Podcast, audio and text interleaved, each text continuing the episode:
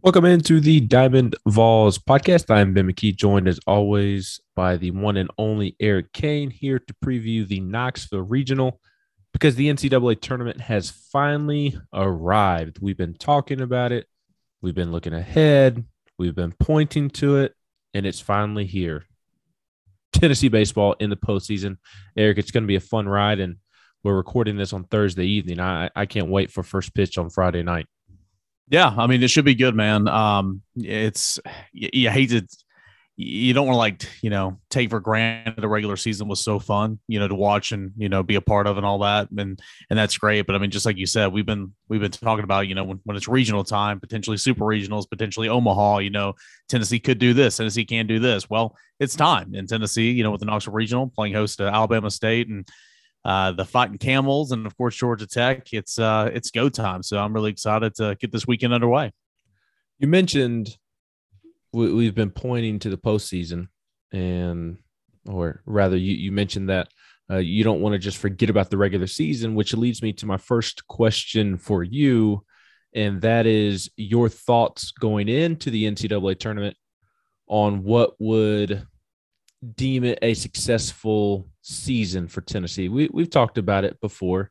Is it championship or bust? Is it make it to Omaha or or bust? I, I think we can pretty much start there. I, I think not making it to Omaha would result in a disappointing season. Uh, not making it out of your regional, not making it out of the super regional. I, I think it, it, would fall under the category of a, a disappointing season. Maybe though, maybe there are some people out there who would argue against that. I mean, after all, Tennessee did win the SEC regular season championship for the first time since 1995 and also won the SEC tournament for the first time since 1995 as, as well. So that that's what makes it such a, a difficult conversation. The the regular season was just so bad and even if they do come up short in the NCAA tournament, it, it's just hard to simply forget that and classify it as boom or bust. I, at least it would be for me, Eric.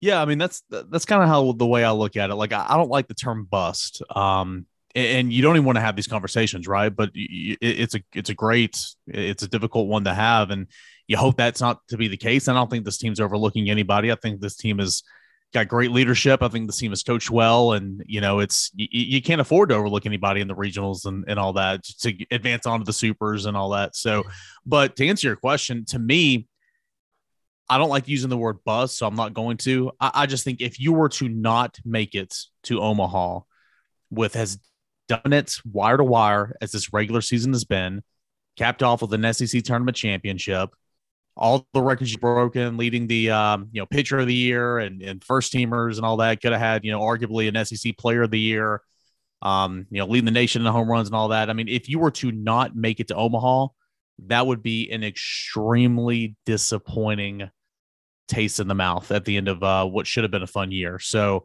I won't say bust, but if this team does not make it to Omaha, it's it's very disappointing. Um, now, I'm not going to say if you don't win at all, that's that's disappointing because again, I mean, we all know this. It's so difficult to win a tournament style championship sport. I mean, it really is. Um, anything can happen. Uh, it's it's it's a brand new year. You know, whatever cliche you want to throw out there. I mean, if you were to advance to Omaha, you're playing against seven of the other greatest teams and hottest teams in the country right now. So I'm not going to say championship or you know it's a failed season because I don't believe that. But I'll say this: if you if Tennessee does not advance to Omaha, it is very, very disappointing. And I don't think you can argue against it. Again, not bust because you accomplished so much and it was a fun year, but it's 100% disappointing. And it's a major letdown. Maybe letdown is the right phrase to be used, the right word. It would be a letdown. If, let me, let me ask it this way. If, and I know I'm putting you on the spot first, I'll, I'll obviously give my answer as well. But if, if Tennessee doesn't make it to Omaha is it a failed season? because I don't, I don't, I don't think that it is. And I like what you kind of said a moment ago because the yeah. phrase that's been uh, jingling around in my head while I was listening to you talk is failed opportunity is what I kind of think that this would be if if they weren't able to make it to Omaha and, win the national championship, I would view it as a failed opportunity and a disappointing end to the season. But I'm not going to label this season a failure because they didn't win the national championship, even though they have all the ingredients. We we've detailed those, those ingredients quite well the last several months. They have all the ingredients to go win a national championship. I recognize that, but just because they don't go do it doesn't mean that I'm going to label the season a failure. Just because I, I don't see how you can think back on the regular season and and even what they did in the SEC and the SEC tournament and label that a failed season. Yeah, I I would agree with that. Um, I would not say failure, um, because I agree with everything you just laid out. Let's put it this way: if Tennessee does not advance to Omaha, and again, not taking anything for granted this weekend with regionals and supers, I mean, it's it, it's a grind. It's not going to be easy. But if Tennessee were to not make it to Omaha, I guess when you look back on this year, it's going to start and end with um, just uh, again, I just keep going uh, disappointment, sour, taste in your mouth. You're not going to look back on this year with all the smiles that have that have been apparent thus far. Um, not a failure, but certainly uh, an asterisk, if you will, when you look back and say, "Oh, this Tennessee team was so dominant," but it, gosh, it got knocked out of supers, or it got knocked out of regional on his home field, or whatever the case would be.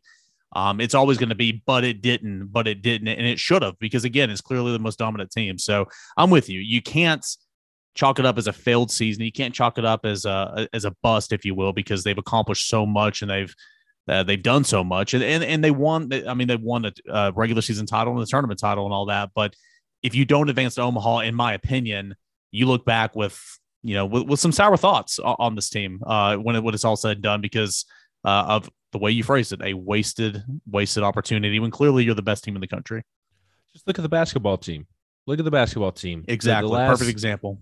The last month, month and a half of the regular season was very, very fun uh, for for the basketball team, and obviously this regular season has been very fun for Tennessee baseball, and both SEC tournaments were very fun, as as fun as they can be. You you win both of them, but the basketball team goes and and loses to Michigan, and that's what's going to always be brought up when that particular basketball team is mentioned. Is that okay? Yeah, they won the SEC tournament. That's cool and all, but when it mattered most, they they didn't make it out of the first weekend of the NCAA tournament. And look, I, I do think there's some other circumstances to to take into consideration. And and this is more getting into the Rick Barnes conversation.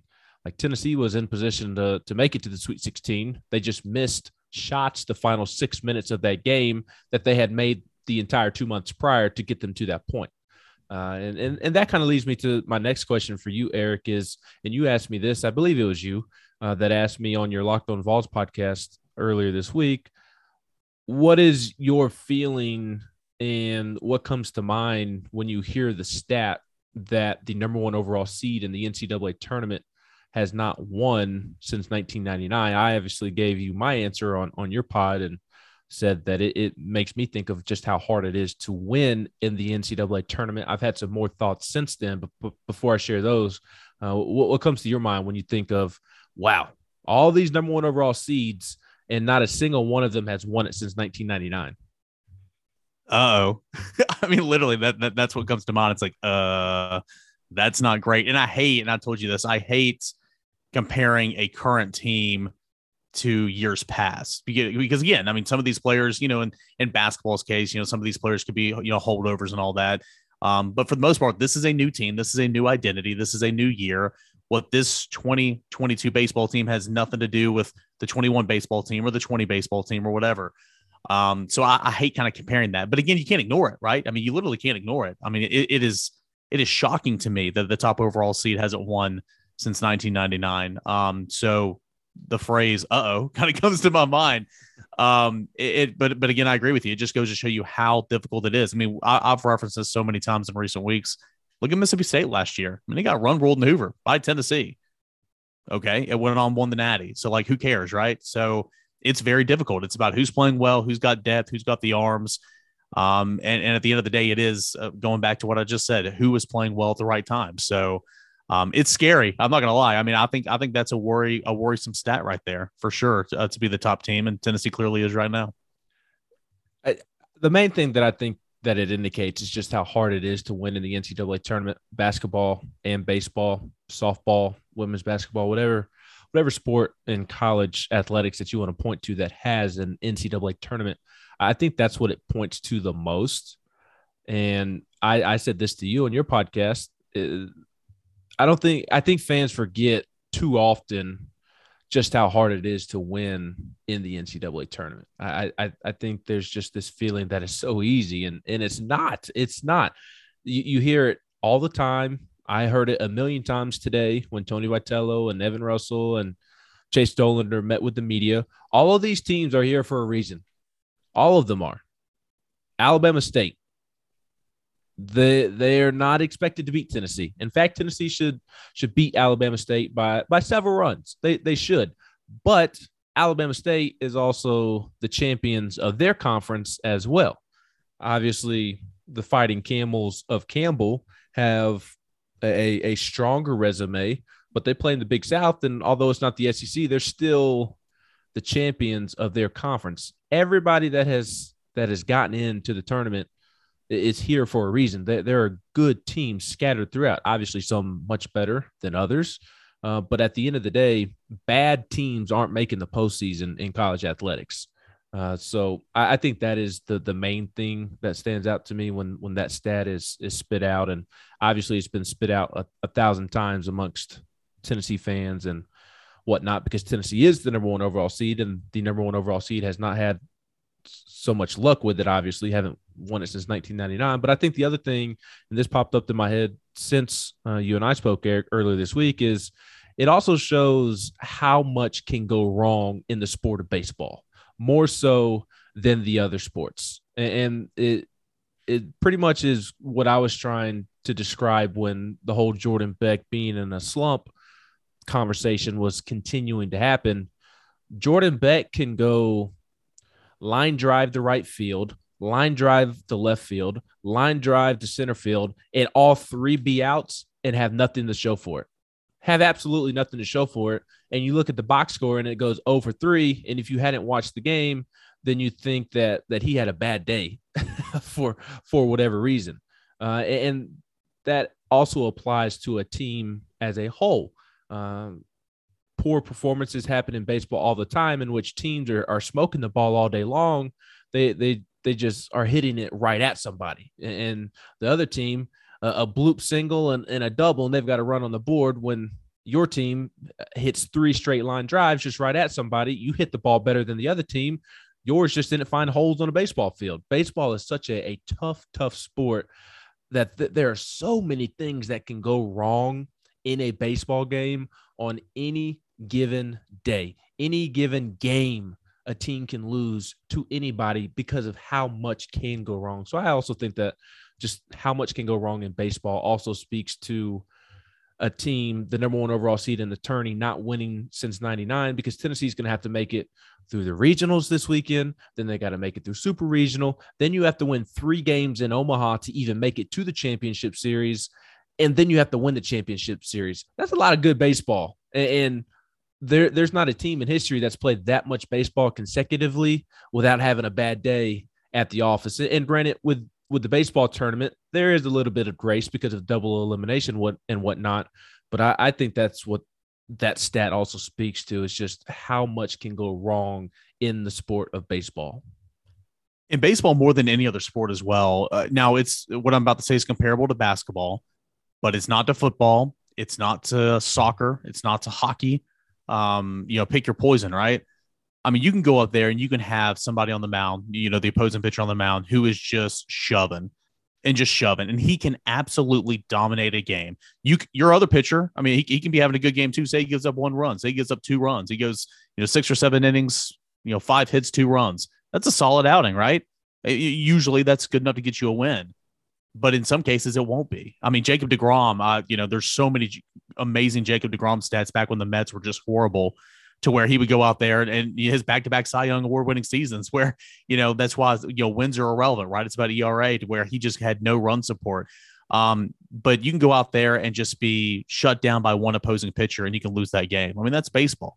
Um, you know, in basketball, you can, you know, there, there could be a sharpshooter that's just dominating the offensive end, but you still got to play defense. You still got to stop the other team from scoring football it's a team sport completely you know hockey the same way soccer the same way so That's why I mean, base, baseball is so challenging. Um, that's why I love it. I mean, it's it, it's such a challenging sport. So it's a very difficult sport, and uh, you know, j- just like you put it out there in a tournament aspect and a you know regional or super top situation, you're everything's not going to go your way, but it's how you respond and the quality of depth that can come to your aid. And I think that that is where Tennessee is is well positioned. It's been well positioned all year long, and we've seen that.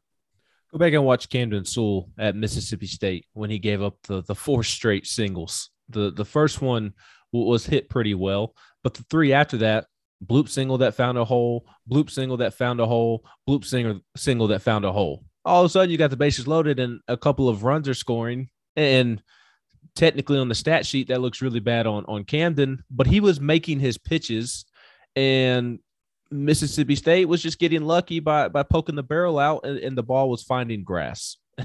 one one day on a Saturday, if you're the hitter, those balls find holes. On, on Sunday, those balls are outs. It's just so much can go wrong in the sport of baseball. So um, it, it's a pretty unique situation, I think, is one way to summarize it. But before we move on to actually previewing this Knoxville regional, uh, to wrap up this this conversation we've had to start, put a bow on it.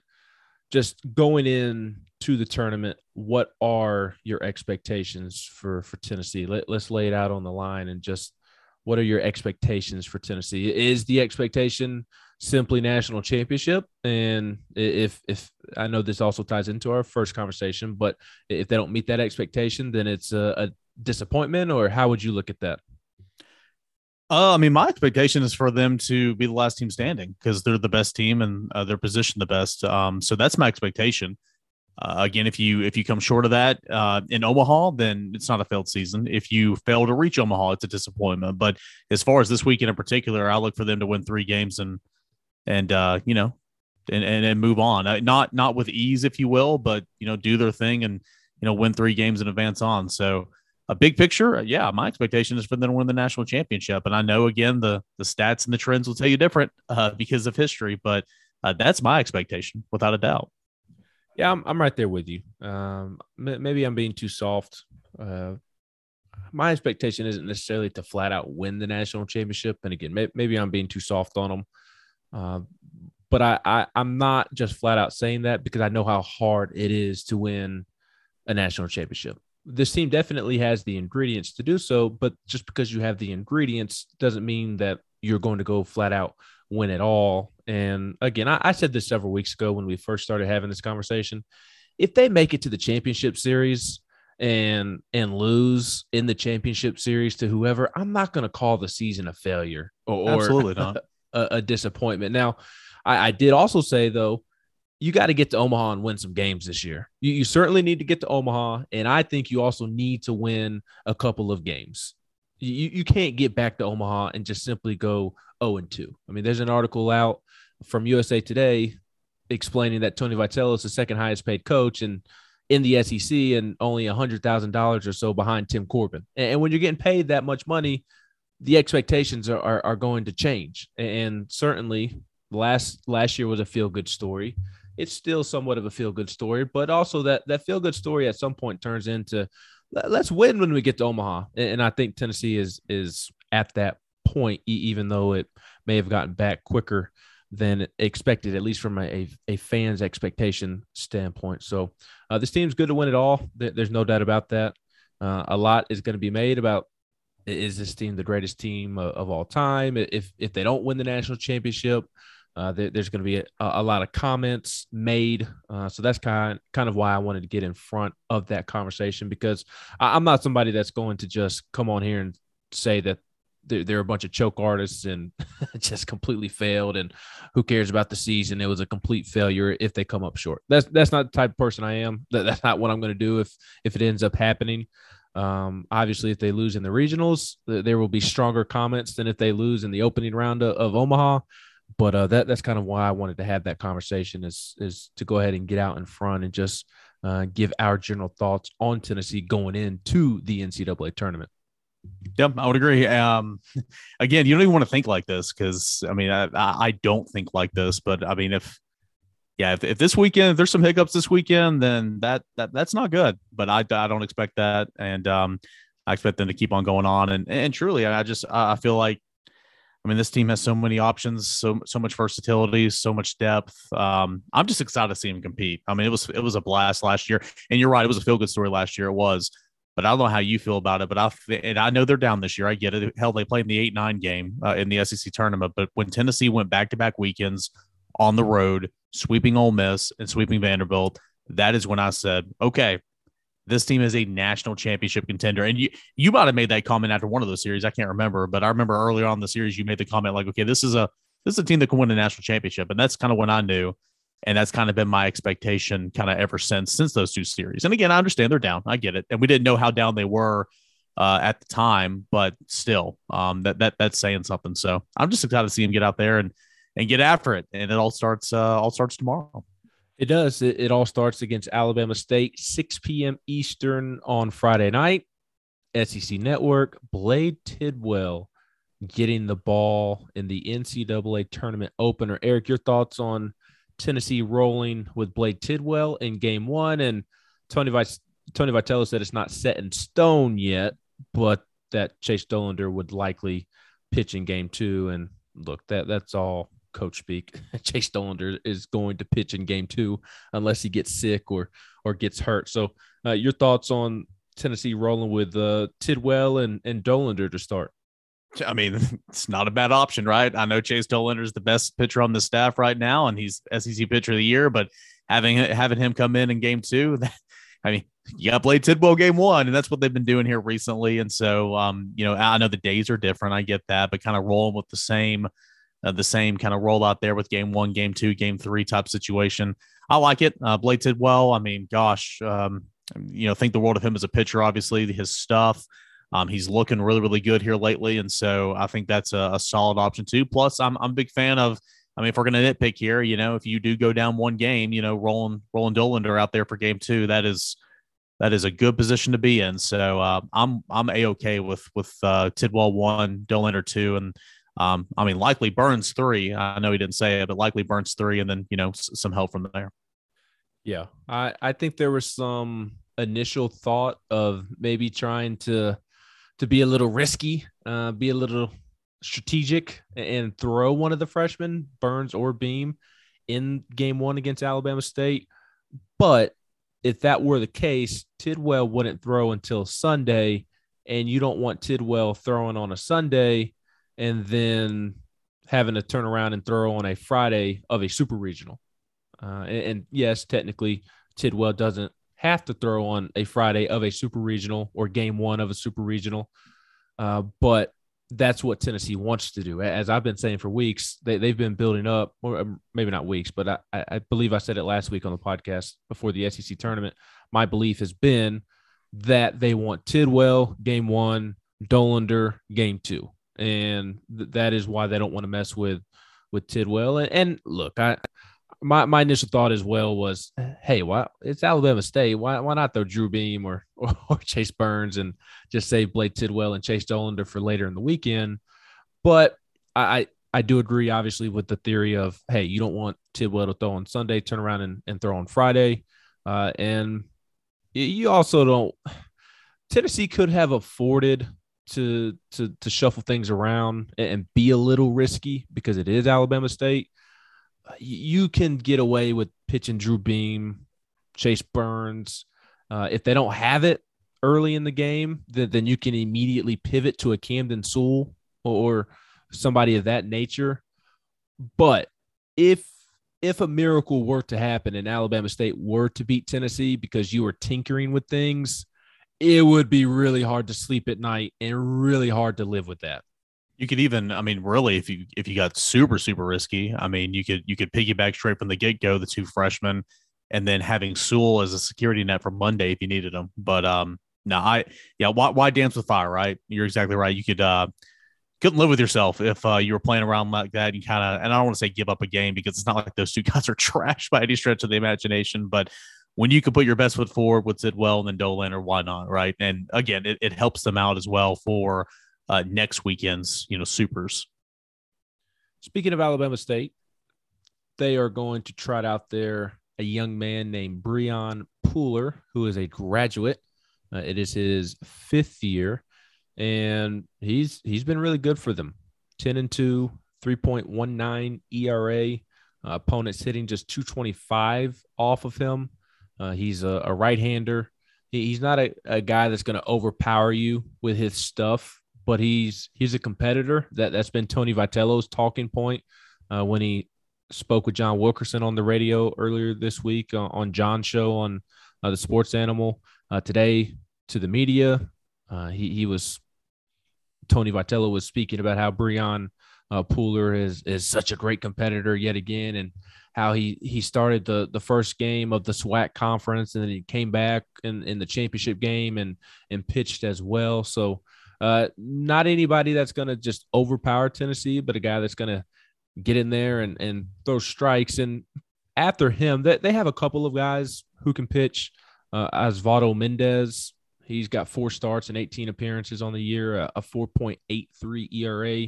Uh, Adiel Melendez, three starts, four appearances, a 3.52 ERA. The interesting thing about those two is that they're both lefties. They are both lefties, and uh, we've seen Tennessee um, not do so well against lefties at times. Not not that often. Uh, it, it's not uncommon for teams not to do well against lefties, but uh, that that has been a thing from time to time. I don't think it's anything out of the ordinary. I think it's blown out of proportion more often than not, just because we watch Tennessee more intently than anybody else, and, and we kind of forget that most teams struggle against lefties. Um, but Breon Pooler is the starter to know, and, and, then their top bullpen guy is has been really really good for them. Peyton Harris, he's a senior, 25 appearances, four saves, 53 innings on the season. He's three and two with a 2.18 ERA and opponents are hitting 206 off of him. So uh, when I when I look at Alabama State, Eric, it's not the pitching that worries me. T- Tennessee should be able to hit their pitching, and, and honestly, if I'm being quite honest, nothing worries me about Alabama State. If if I'm being completely honest, but what stands out to me, in addition to to Brian Pooler, their starter, and Peyton Harris, their their best bullpen option, are the couple of guys at the top of their lineup uh, Corey King is their leadoff hitter and their designated hitter. He is by far their best hitter, hitting 367, 14 home runs, 64 RBIs. Uh, only one other hitter has hit more than five home runs on the season, and that's Hunter May, the catcher. He's hitting 315. Uh, Kyler McIntosh is an interesting player that I'm I'm actually excited to, to watch him play this weekend. He's their starting right fielder. He's a freshman, but he's also one of their top arms out of the bullpen as well. He, he's a righty out of the bullpen who's thrown 67 innings. Uh, he started nine, nine games. So I, honestly, I shouldn't even say that he's a, a bullpen guy. He, he seems to be uh, the Shohei Ohtani of the Alabama State baseball team, just maybe not as great as the once in a generational talent. But uh, the point is that that he does play both positions, uh, the field and, and, pitcher, and and that's rare in today's day and age of baseball. But he he does it pretty well. He, he's not as good on the mound, at least statistically, as his hitting stats are. He's hitting 400 at the plate, uh, and then on the mound he has an ERA of Nearing five, six. seven, eight. So yeah, not not great, Bob. So uh, the the Alabama State lineup is, definitely more attractive on paper than the pitching rotation. I think Alabama State's a solid baseball team. I mean, they they they've got a they got a decent lineup. It's got a little bit of pop, as you mentioned. Not a whole lot of power, for being completely honest, but again, you look at these averages, they're all, you know, the top one, two, three, four, five, six, six players in the order, um, you know, are hitting over 300. And so, you know, a couple of them, of course, uh, Matt, you know, McIntosh is at 400 and Corey King is, um, you know, really, really good. So a, a nice, nice lineup. Um, you know, pitching's fine. I just, I mean, you know, call me, call me short sighted here. I just think Tennessee's going to rake. I think Tennessee, as, as it should, I think Tennessee's going to roll over Alabama State. Um, but I am intrigued to see, as you mentioned, Kyler McIntosh. I noticed that earlier. I guess it was yesterday when you posted your your little preview uh, at volquest.com for the for the regional.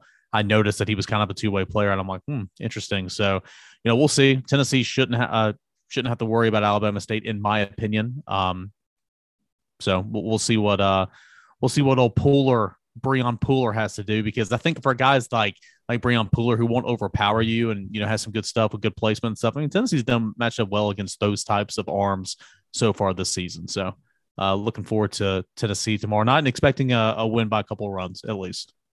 Fun fact that nobody will care about uh, Breon Pooler, a Huntsville native, went to the same community college that I went to before I transferred to Tennessee, uh, Calhoun Community College. Shout out to Calhoun, uh, also the former home of Jorge Posada. Shout out to one of my favorite baseball players of all time, Jorge, hip hip Jorge. Uh, also went to uh, one of the high schools, Sparkman High School there in Huntsville. That was in my division or region, whatever whatever they used to call it. It's changed like three times. Division, region. I, I think it was area. they, they, were one of one. No, it was area. One, one of we had like four area teams, and it was a division, but they called it area, and now they they go by region. So I, I don't know why they continue to change it, but uh, Sparkman was was in our area with uh old Buckhorn and Hazel Green, home well, of, uh, of Jordan Beck y'all can do a jersey swap after the game. He'll give you his jersey, you give him your media pass, and take a little picture, put it up there on the socials, and there you go. I'll ask him. Uh, I don't know that he'll he'll want to do that, but uh, but I, I will ask him.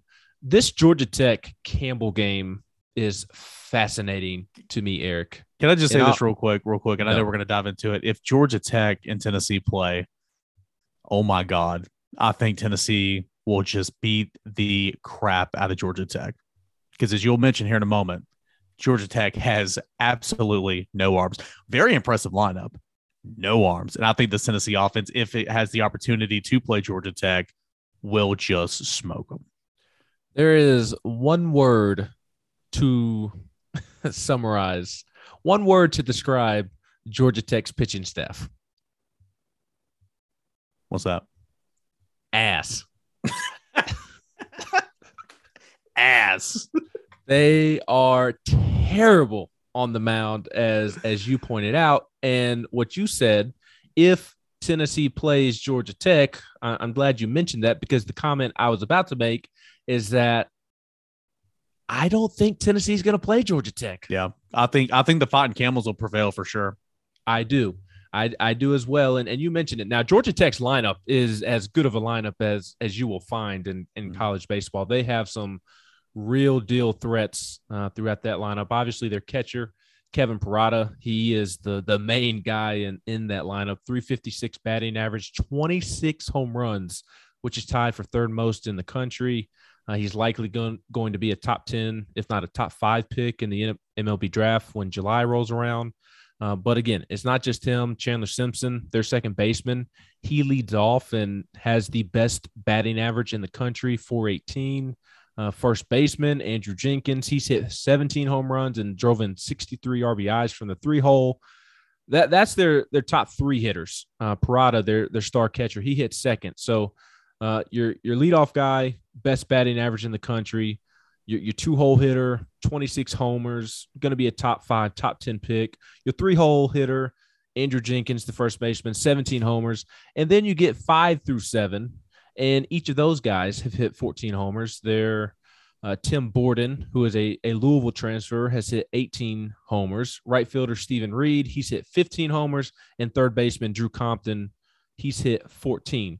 Now, on the flip side of that, Eric, Georgia Tech's pitching staff, uh, they only managed to go 500 throughout ACC play despite that lineup uh, because the pitching staff, as I said, is just ass. Uh, they they don't do a single thing well on the mound. They had the worst ERA in the ACC, uh, six fifty four. Uh, excuse me, second worst. I, I don't want to slight them. Uh, second worst ERA in the ACC. They allowed the most hits. They allowed the most home runs. They hit the second most batters. They they allowed the second highest opponent batting average. Teams hit 289 off of them throughout the season, and they allowed the second most earned runs. Oh, and by the way, second most walks, second most doubles, second most triples.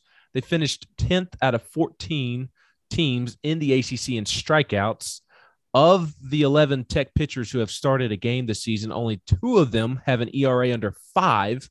Uh, and then there's the, the three main starters Marquis Grissom, he has a 5.40 ERA. Chance Huff, he's a righty, he has a 7.34 ERA. And then John Medich, he's a righty, a 6.14 ERA.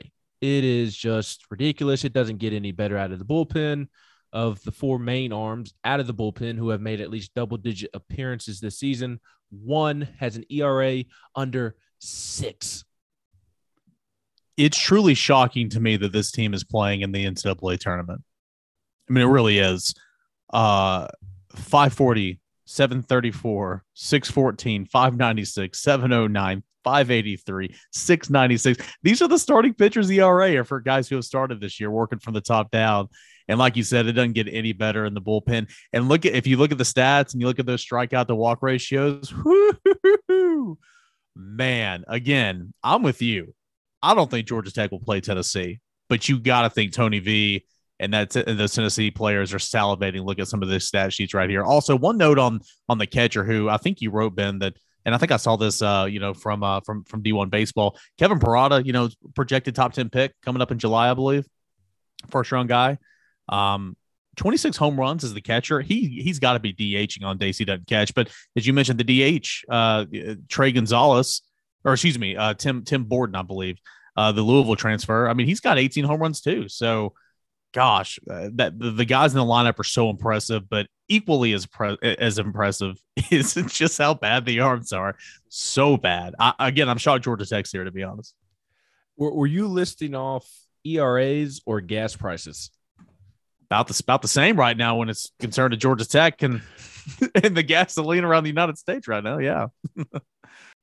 Eric, you alluded to Tony Vitello licking his chops at the Georgia Tech pitching staff, and whew, I can't even begin to imagine what the uh, what the Tennessee hitters would, would do to that Georgia Tech pitching. Which, uh, again, you have to be a little bit worrisome of that Georgia Tech lineup. They they are really really good. I I, I ran through all the the stats that Georgia Tech pitching is horrific in.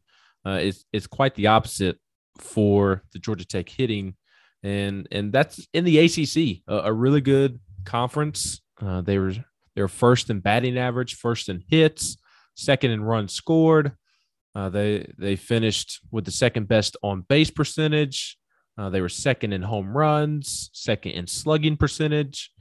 Uh, that that is a lineup that is very formidable. There, there's no doubt about that. But the difference is, uh, Tennessee would be teeing off on Georgia Tech's theoretical second best starting pitcher, while Georgia Tech at the same time would be trying to hit off a Chase Dollander. There is a a significant difference there.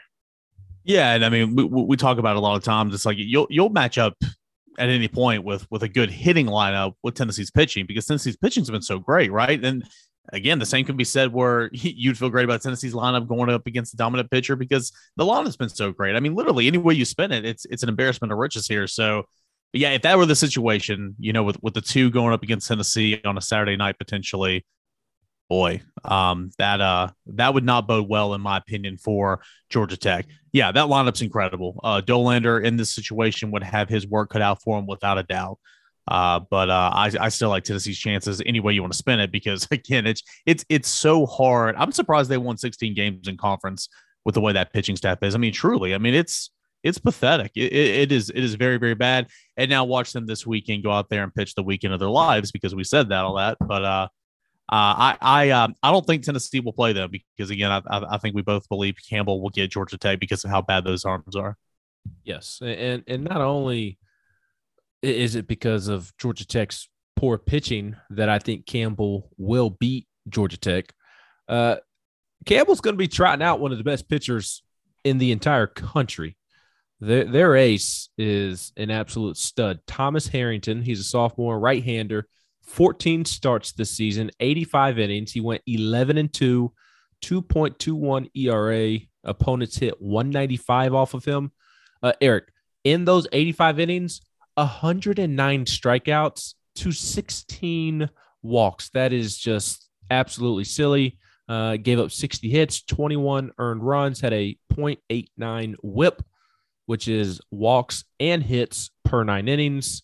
Uh, he is a, an absolute stud. I mean, that, that is the only way to slice it. He was the Big South pitcher of the year. He'll likely be a first round pick in July. So while he's pitching against that Georgia Tech lineup, Campbell's lineup of its own is just as good as Georgia Tech's. Uh, the only difference being the the level of competition that it played throughout the season. That is the the one asterisk. We'll we'll see how that pans out this weekend when it does come to Campbell. Uh, even Georgia Tech.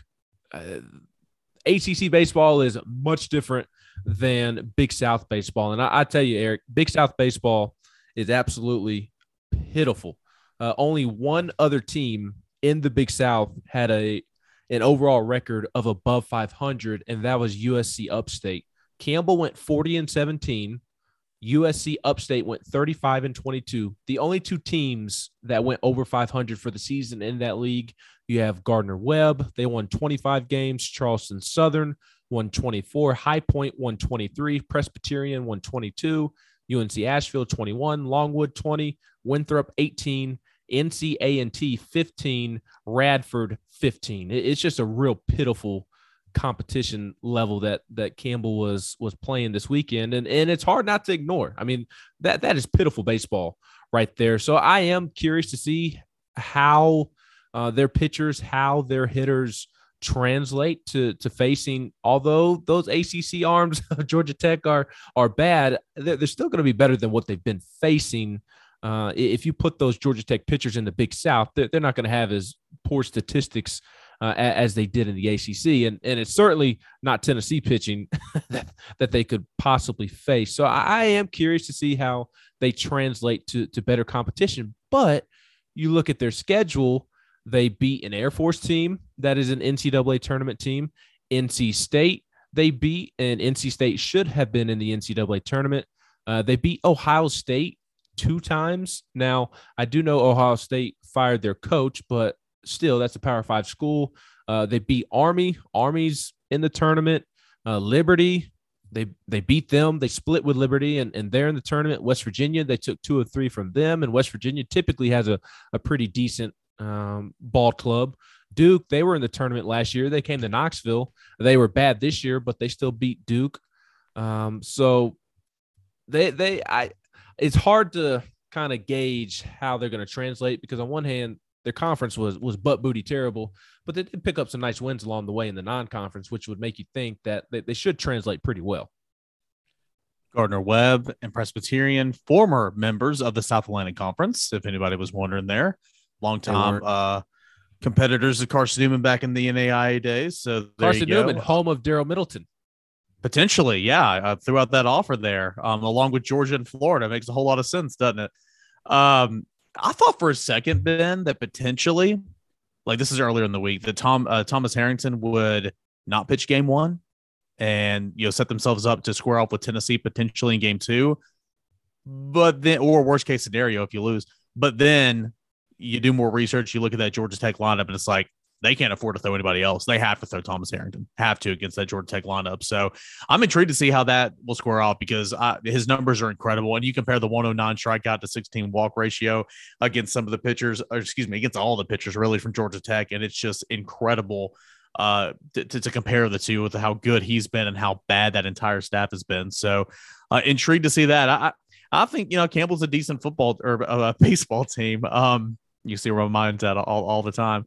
Uh, yeah, I mean, they got five players in the lineup that hit over 10 home runs, a couple of them knocking on the door to, to 20 homers. Um, you know, you Drake Pearson, who's hit 18. You've got, you know, Zach Neto that's hit 15. Leadoff man, Jared Belbin has hit 17 and driven in a, a second on the team with 55 RBIs. So, you know, a, a, solid lineup. But again, just like you said, I mean, the competition, the arms that you face on a week, any given weekend, a Friday, Saturday, Sunday, it's just nothing compared to what's – you know you're going to see this weekend even even with with Georgia Tech and and how bad they are. So they've had a couple of nice wins on the season too, but I think if Tennessee and Campbell were to square off, it would go very much in favor of Tennessee. I just the more you look into all these teams that Tennessee can potentially play this weekend, and of course Alabama State, who it will play on Friday night. I mean, it's you're the number one seed in the entire tournament for a reason, right? It's just uh, this should be should be a weekend where you play your game and you have no issues whatsoever, regardless of who your opponent is.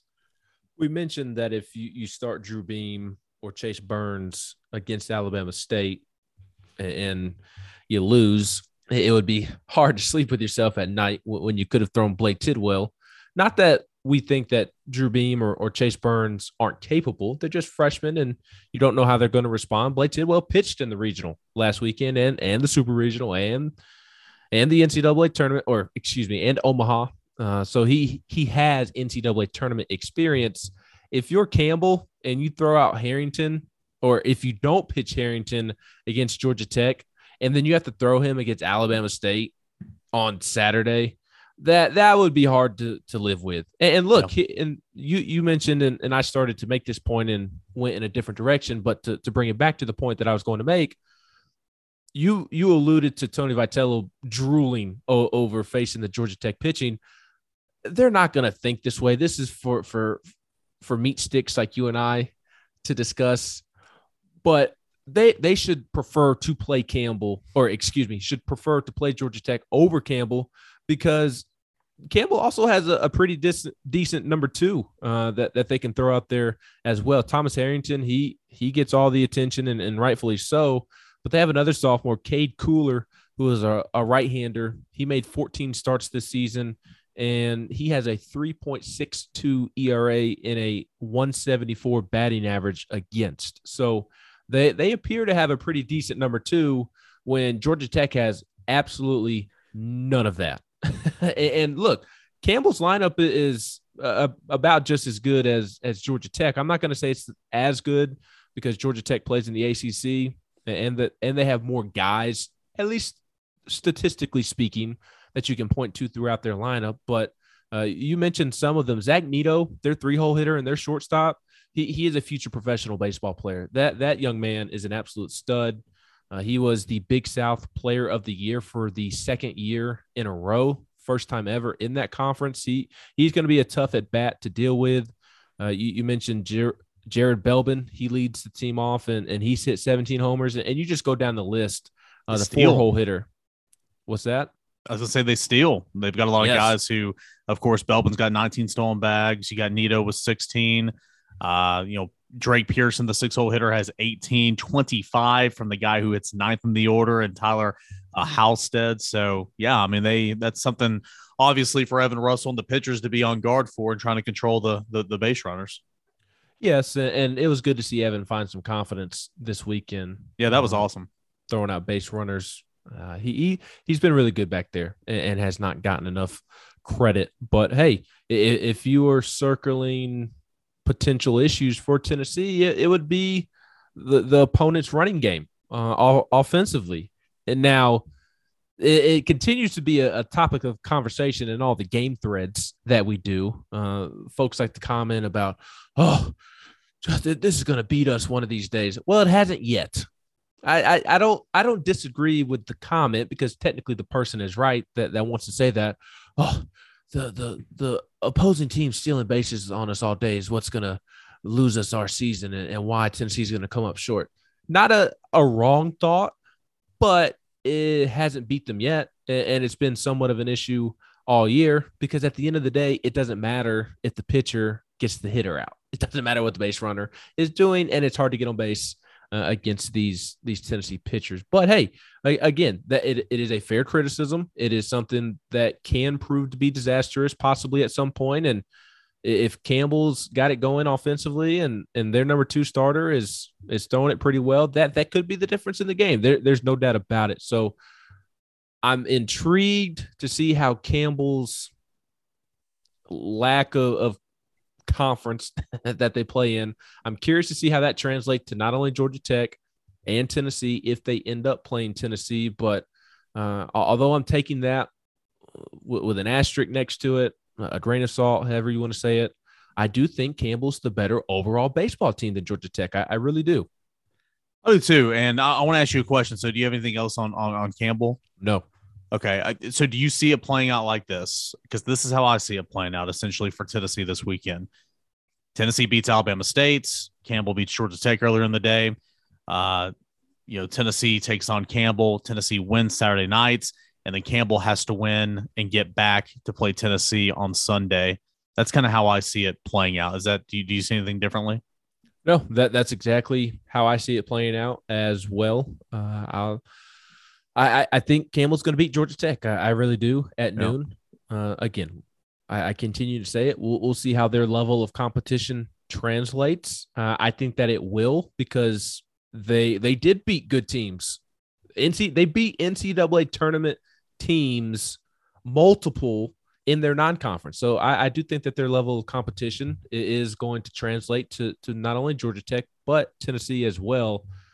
Um, so I, I do see Campbell beating Georgia Tech in that noon game on, on Friday, and uh, I, there's there's just no way Tennessee loses to Alabama State. I'm not going to say there's zero chance, but I would be absolutely floored if if Tennessee lost to Alabama State.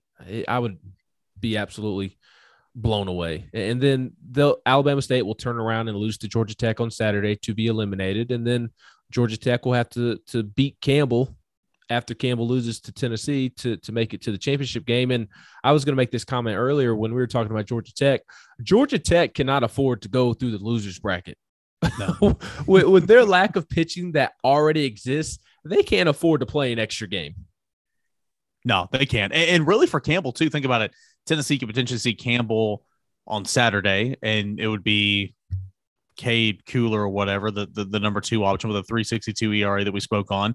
If Tennessee sees them again, you're likely going to see either Aaron Rudd, a 553 ERA, Cade a Boxrucker, a 718 ERA, George Ferguson, a 978 ERA. So, you know, it, it's boding well for Tennessee. All you got to do is handle business because regardless, whoever you see on Sunday to finish this thing off is not going to be the the the you know the ideal option for a Campbell if that's the team, especially Georgia Tech, and then obviously Alabama State if it happens for them.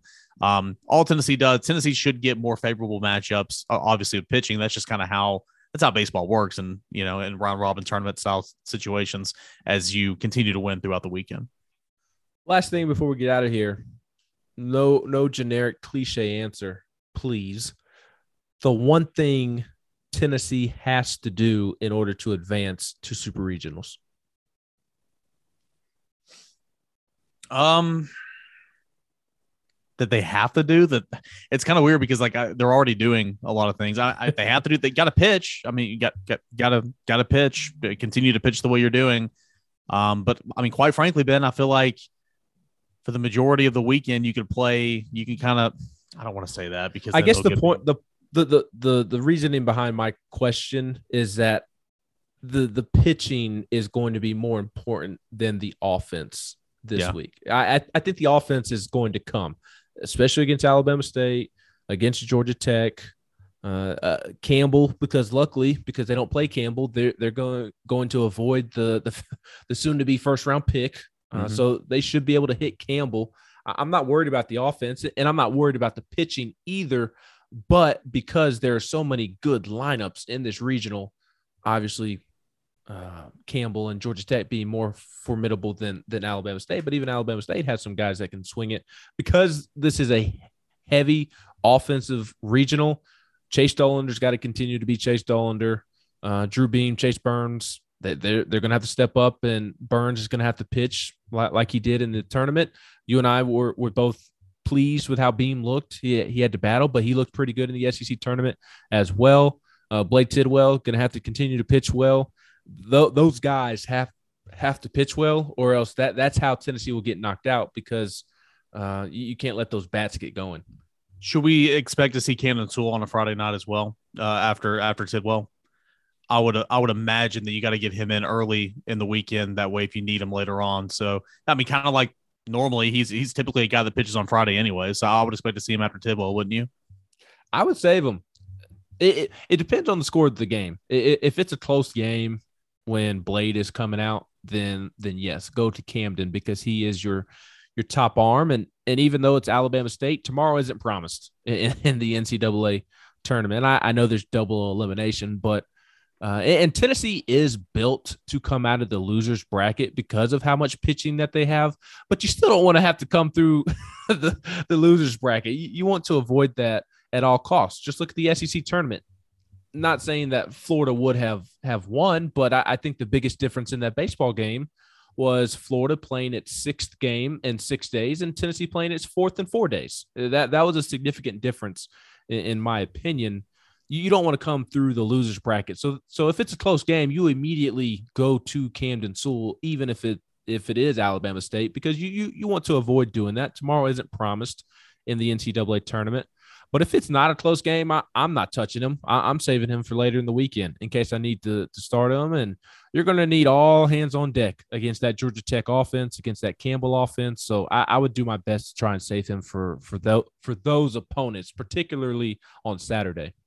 Just think, excuse me, just think about this too. You got three guys who are not weekend starters that you could throw out there and feel good about starting a game if you needed.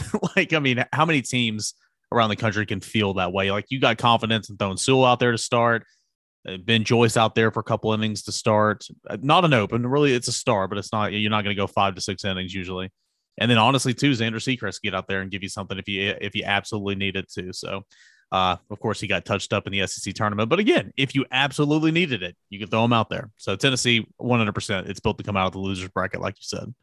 But hopefully, God, hopefully that won't be the case this weekend. I would be stunned. Uh, yeah, if, me too. If, if if Tennessee has to come out of the losers bracket, it'll be because they lose game two, and then they'll have to beat whoever advances to the regional final, Georgia Tech or, or Campbell. They'll have to beat them twice uh, that that would be the the portion of the losers bracket. They're they're not going to have to come all the way through the losers bracket because they they lose to Alabama State. Uh, if so, then I just I don't I don't even want to think about it. But it's going to be a fun weekend. I'm jacked up. Tennessee will play at six o'clock on uh, on Friday night, SEC Network. I believe the the Saturday night game, assuming Tennessee wins, is at six or, or seven. I, I closed the schedule out in front of me, so forgive me, but it, it is an evening game. Uh, Eric and I will, we will, we promise, be recording mini podcasts after each game. Seven o'clock Saturday night. We will. We promise. No matter what time it is. I don't. I'm. I'm not feeling good or feeling bad for Eric this week about having to do radio on on Saturday morning, we will do many podcasts after well, each game. We promise. It also will be 3 a.m. Eastern time when post game's up. So, like, I mean, well, theoretically, I mean, yeah, it better not be. I guess I well, shouldn't look, have said anything. Uh, yes, and, and, even if it is, I will record one with with somebody. Not not Austin Price, uh, but we'll, we'll get somebody on like a like a John Wilkerson or, maybe, uh, maybe, maybe a little shump, a little shump pump, baby. Hey, he, he's getting back in the fold of things, eh? Ryan Shumpert, who is that? He's the man. Uh, this is Ryan Shumpert's. Th- this is his time of year. I mean, he's just pumping left and right. I mean, he is. Th- this is just uh, grip it and rip it time of year for for for old Shumpert. Time to get out there in front of him. He's um time, time to shine, baby. Or old Ryan yep. Shumpert. Sometimes you just have to flush those jokes. But flush them away. The point is, we will have mini podcasts after each game. We promise. So uh, we hope you all enjoy the the weekend as much as we do, and uh, we'll be back with you tomorrow night. He's Eric Cain. I'm Ben McKee.